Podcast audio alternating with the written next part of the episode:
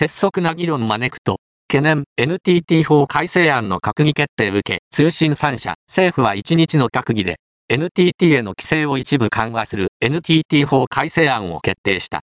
これを受け、これまで、同法改正に慎重な議論を求めてきた NTT 以外の KDDI、ソフトバンク、楽天モバイルの大手通信3社は、引き続き NTT 法の廃止に反対し、慎重な政策論議を改めて強く要望するとの見解を発表した。